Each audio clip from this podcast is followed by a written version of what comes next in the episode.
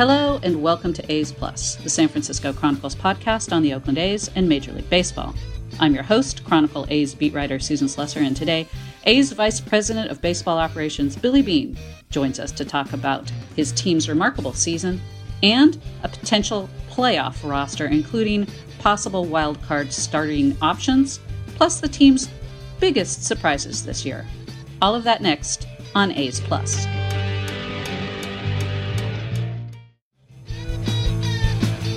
Today on the A's Plus podcast, A's Vice President of Baseball Operations, Billy Beane, joins us. The timing is perfect, however, as we tape this.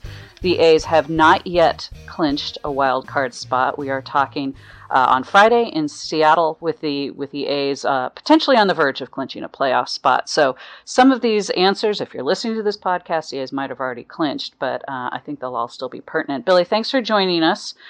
First of all, with 3 games left here and your team in a very good position, although not yet clinched, what's sort of your overall take on the season the team has had and the position that you're in now?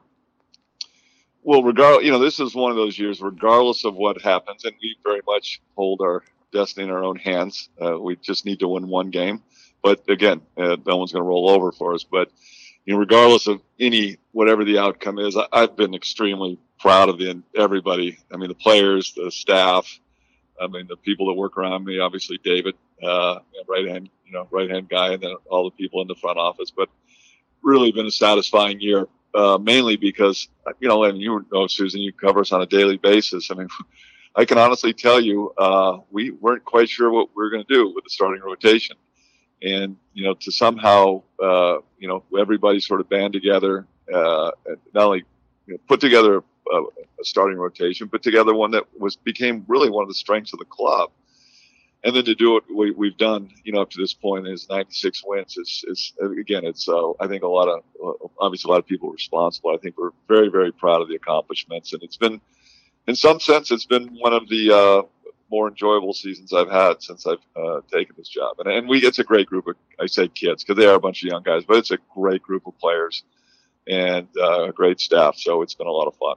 Yeah, you mentioned the rotation. I mean, I think coming into the season, people would have expected that the rotation was, something of an unknown at the very least, and that the bullpen would continue to be a major strength. Chris Davis would continue to hit a lot of home runs. A lot of things over the course of the season. Every team, of course, has obstacles, but some things sort of went a little bit backwards. The team has to deal with Frankie Montas getting suspended right when he takes over sort of the A's ace. Chris Davis goes into a power slump for essentially 2 months, and then Blake Treinen and Lou Trevino really struggle. The fact that the team has been able to overcome those things and really find strengths in other areas, as you mentioned, the rotation, has that been surprising to you? Because obviously as a front office, you sort of project some things and expect some things just like the rest of us. Yeah, it has been surprising. And if you'd have told me all the things that you just mentioned were going to happen that way, I would have been very concerned about what the outcome of the season would have been. And that's a testament to, some of the other guys who've stepped up. I mean, you think about the continued emergence of a guy like Laureano, Mark Canna. I mean, what an amazing year Mark has had. And, and then you combine not only Mark's offensive production, but the fact that, when Laureano went down, and I say this because it's happened that way, he seamlessly moved into center field, which is, pretty demanding position. And so yeah, there's been for all the things that obstacles we've had to overcome, there's been somebody equally who's come in and stepped in and taken up the slack. I mean, one of the unheralded guys on our team is Petit. I mean, he's been unbelievable this year and pitched in so many different roles out of the bullpen and has been outstanding. So, and Hendricks, again, for every guy that, stumbled a little bit, we've had somebody there to pick him up, which is ultimately what a team that wins 96 games is going to have to have. And we've had it. And, I remember the day, when we found out about Montas, I know, me and David, if we happen not to be together, for a game or something for some reason, we usually talk 6-7 times a day. We just, all day long, we're always in communication. If I'm somewhere, he's somewhere, and all I know is I remember he sent me a text, "Give me a call," and I go, "Uh oh."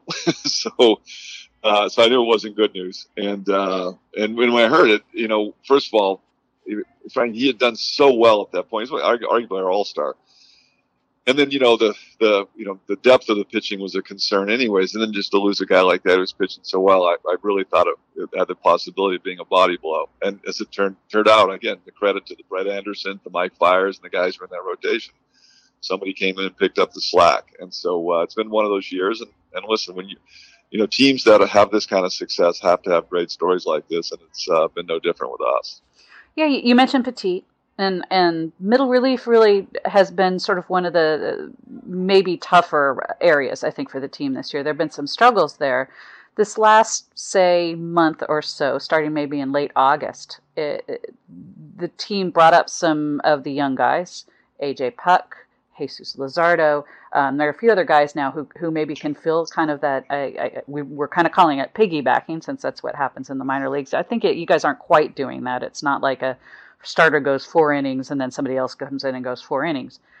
But what is is this the sort of the new opener? Is this the new, potential way to handle keeping maybe the starter going through a opposing lineup more than maybe twice, two, maybe three times?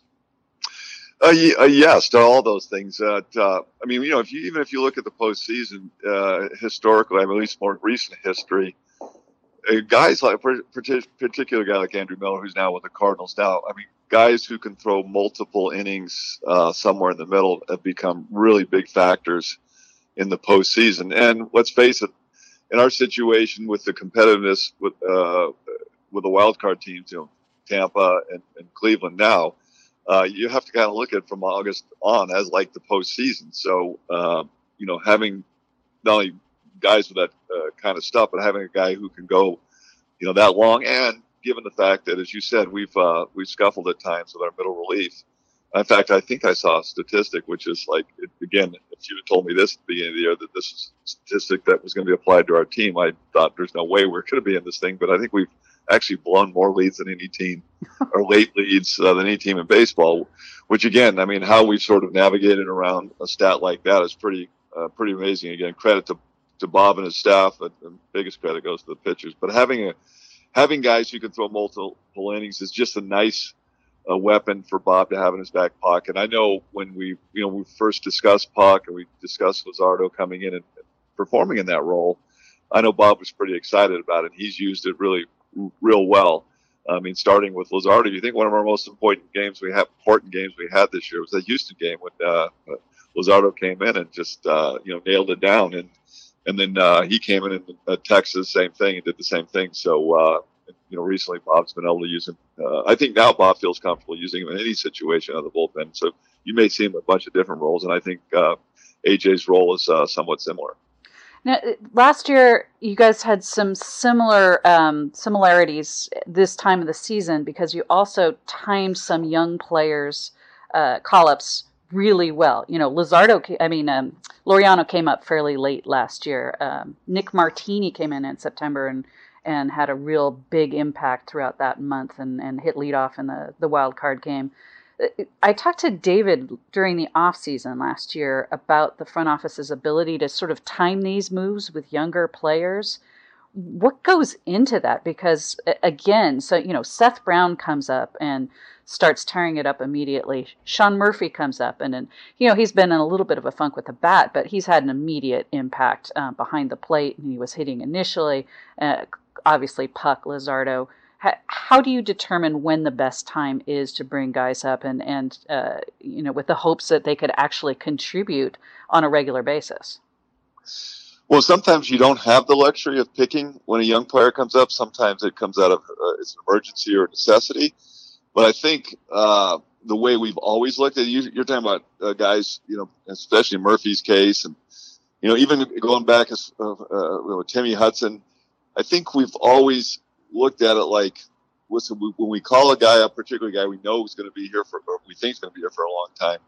When they come up, number one, that they have an opportunity to play and then ultimately succeed, and that when we do bring them up, they'll never have to go back again. And so I part of that is picking spots, making sure that they are ready. And, we've been, I think, pretty successful in doing that. I mean, I think it's a testament to the players. We've had some really good young players that don't allow you to send them back. But in Seth Brown's case, it's kind of interesting. One of the few times in my career we've been very right-handed heavy here as a lineup, which we are now. And we went down to Vegas, myself and David and John Fisher and Dave Cavill. We went down there to watch a game. And you know, Seth's been having a great year, along with a lot of guys down there. But he's always been sort of a guy who's, you know, there's always been guys in front of him. And also, it didn't help him that one of the best young first basemen in the game plays for the A's, Matt Olson. So we went down there, and Seth's having a great year, but the people aren't really talking about it because we're looking at him as just a first base, and we got Matty there in the big leagues, and he goes out and he hits 2 home runs, and it was funny. We just started having conversations. We'll say, can Seth Brown? How is he? We talked to Fran about him playing in the outfield, and Fran, and he was right. He said, hey, he could be more than adequate out there, which he has. And so, we gave him the opportunity. I think Kansas City was when he came up, and he immediately had an impact. And as you said, he's been an important part of the club here the last month and a half. And again, I think more than anything, it's a credit to the players. They will go out and produce, and if they do in Oakland, you're going to get a chance. That's the one thing about here. What we don't do is, we've never been a team that says, hey, we're going to wait, for arbitration, things like that. When guys are ready. If we think they are, we bring them up, and we try and make sure they're ready. Our history suggests that. Even going back to when Brett Anderson and Trevor Cahill and Houston Street were guys who had pitched very little in the minor leagues. When the player's ready for the big leagues and we think he's going to stay, we bring him up. And again, we've been somewhat lucky, and it's also credit to the player development system and also our scouting staff that we've had the talent to choose from that allows guys to come up here and have success. Yeah, you could almost argue that some of these guys coming up and producing the way they have is like almost like a late season trade, bringing in fresh guys who are immediately jumping in and helping. And in that sort of vein, Sean Manaea might be one of the best additions all season. I know there were some initial concerns when he started his rehab assignment. The velocity wasn't necessarily great. I don't think he looked super sharp.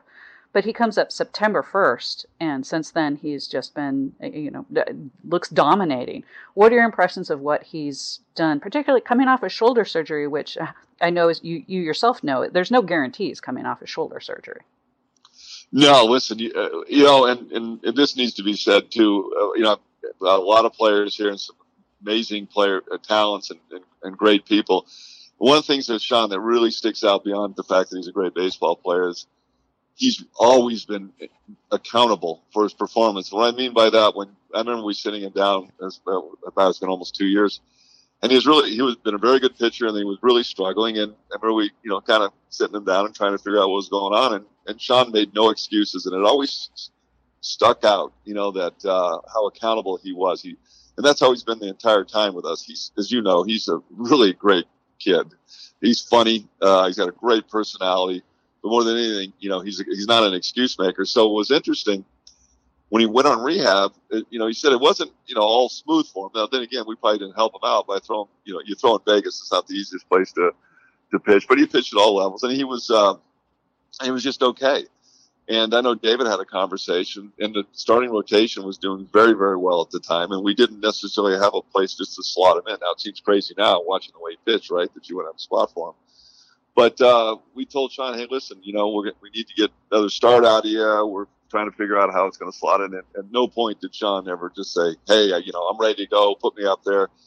He really thought about the team first. And, again, that's him being accountable. He's a great teammate. So when he did come up, and immediately he was right out of the gate. He was as good as he is, and he hasn't really missed a beat since then.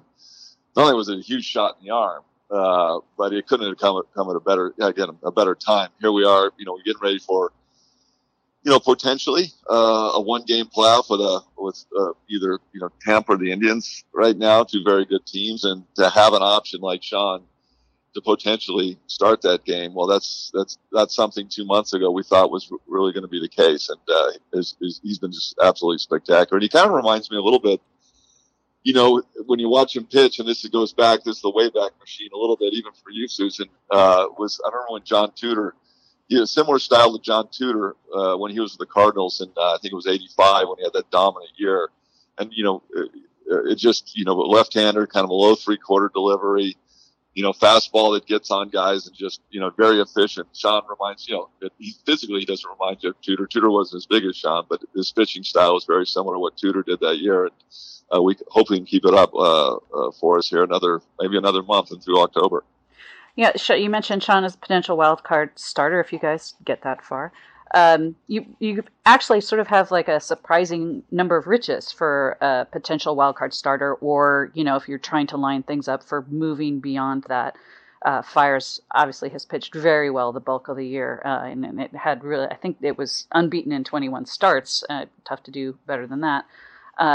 Homer Bailey has been very good for the most part, particularly at home. Really everybody, you know, almost everybody has performed really well this season. How do you see those decisions?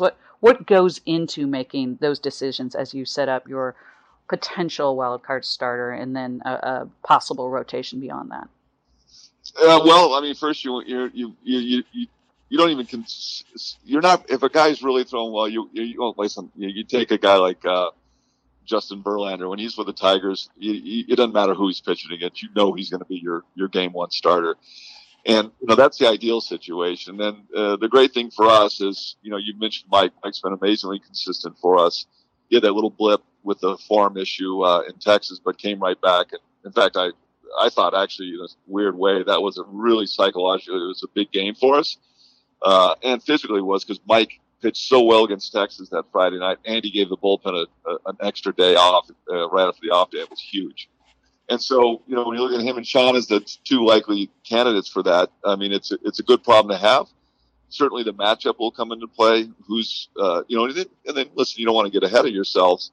But the good thing about the one who doesn't start that game is the other one would be available, you know, when you go forward. So it's kind of it's a good problem to have trying to decide. But, you know, that being said, it's, you know, Sean has been almost perfect since he's come back.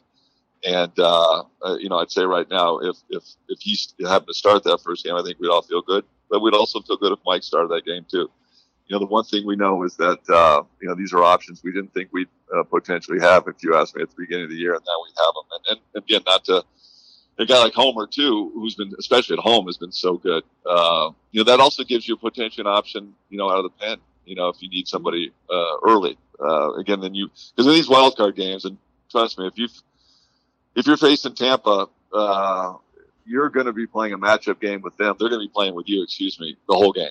You know, they've got some amazing options out of the pen. When you look at Charlie Morton, obviously a star, but they've also got Snell. They've got Glass now.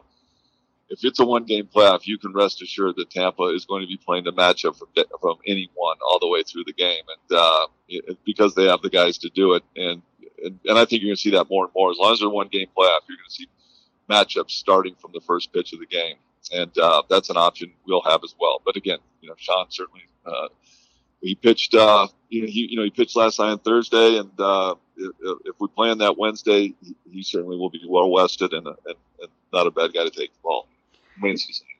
Now, in a one-game playoff, obviously you don't need five starters. It's probably maybe two at the most, so you can load up your bench. Beyond that, how much of a challenge does a playoff roster then become? Because you guys might have some tricky decisions, particularly in the outfield. Now that Stephen Piscotty is back off the IL, he's got a very good track record in the postseason. But, you know, really, almost all your outfielders, I guess it's a good problem to have really performed well. Doing their specific jobs. I mean, I think Robbie Grossman actually goes a little underrated. He does exactly what you guys got him to do. He gets on base. He plays well in the outfield. But really everyone out there has performed really well. Yeah, no, I mean, Stephen, you know, we still, you know, there's still some tests Stephen's, you know, got to get through. The other thing, too, is he hasn't had, obviously, a lot of game time. There's really, you know, you don't have the minor leagues to go rehab and get a few at-bats. So, you know, we'll still have to evaluate him over the course of the next couple of days here in Seattle to see if that's a realistic option. But listen, a healthy Stephen Piscotty makes us a better team. That's just having too many good players is a good problem to have. So we'll, again, those are all things we have to decide. You know, the other thing too is the uniqueness of a wild card is that you're setting your roster for one game, not a series. Exactly. So you know, there's guys in a one game that, you know, you definitely would activate in a 5-game or a 7-game, but you definitely wouldn't activate in a 1-game. So it's again, it's just one game, and you've got to just gear for one game, and we'll see what the roster make up. Hopefully, get there. Like I said, we got a good shot, and you know the reason you and I keep saying this, right? Because we both know Bobby Melvin really well, and he would go crazy if he knew both you and I were assuming we were going to be in the playoffs. So absolutely. No. I'm getting used to just saying the word potential. This is all for Bob's benefit right now. We're doing this. Just if anybody doesn't know Bob, you could never say something's for sure until it's for sure. That's one of the beauties of him. Lots of ifs and potentials. So now the last two wild card games the A's were in, obviously we're on the road, and I know how much the team would like to have the game at home because of that. The wild card history right now isn't great. The playoffs in general have been kind of a tough road. That the team is there a lot, more than most clubs, but obviously getting past a first round, that's only happened once over the last 15, 16 years. What's the stress level involved for the front office knowing that? Is there any extra sort of added pressure, or how do you approach the postseason with sort of the weight of history?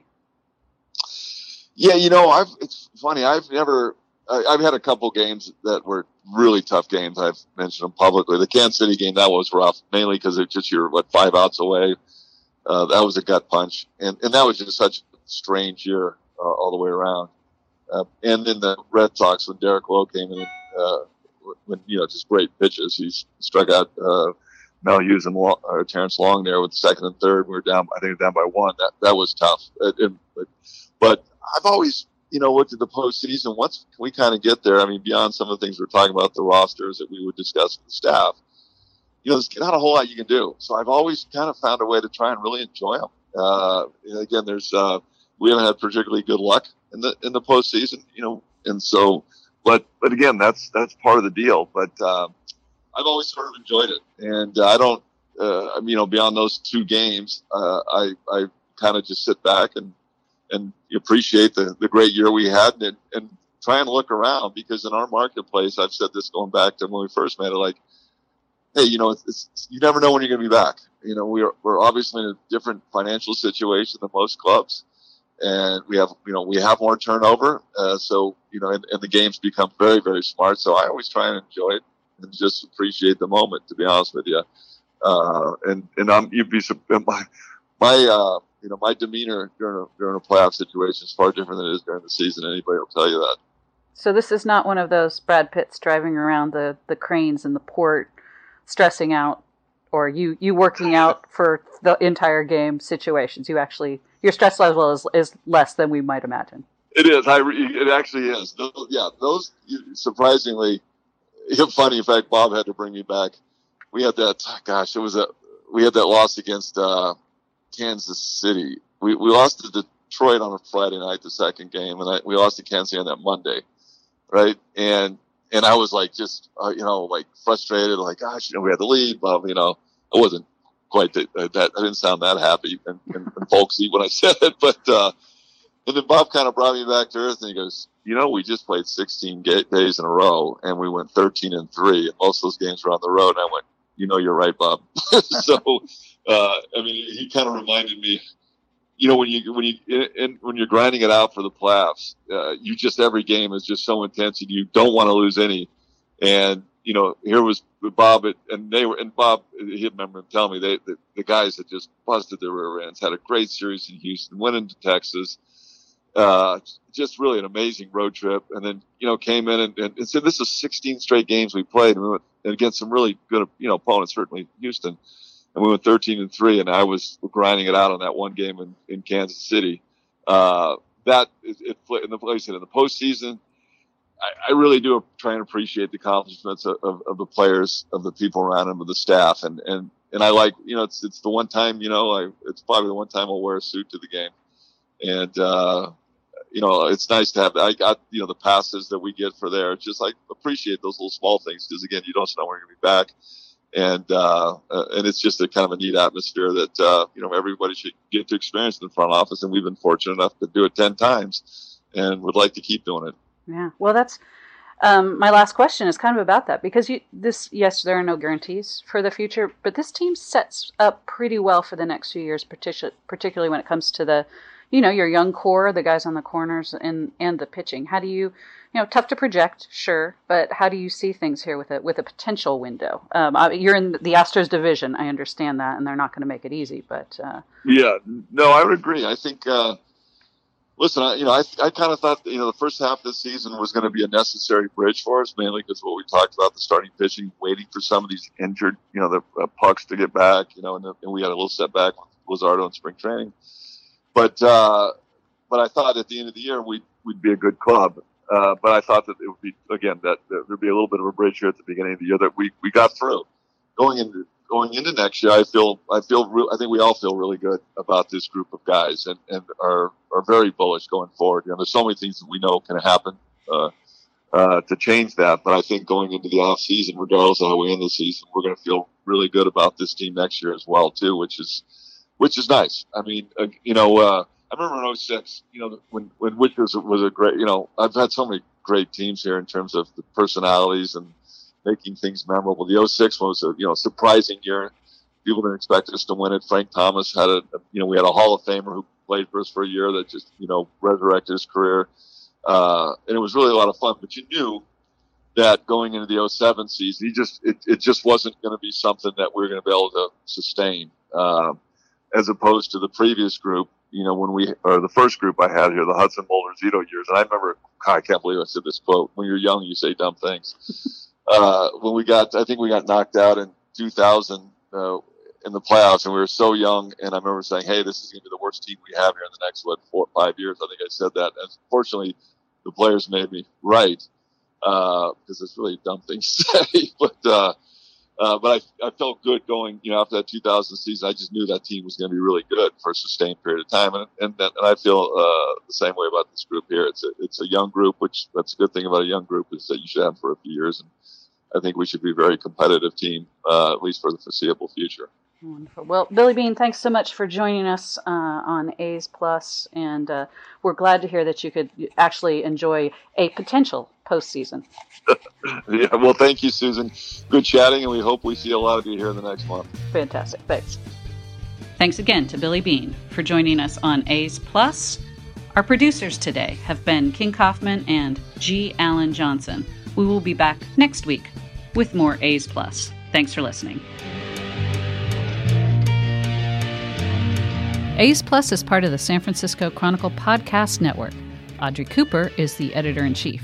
If you like this show, please subscribe, tell a friend, or give us a review. Follow me on Twitter at Susan Slusser, or you can email me at slusser@sfchronicle.com. Support A's Plus and a lot of great journalism with a subscription to the San Francisco Chronicle. There are print and digital editions. Find out more at sfchronicle.com/subscribe.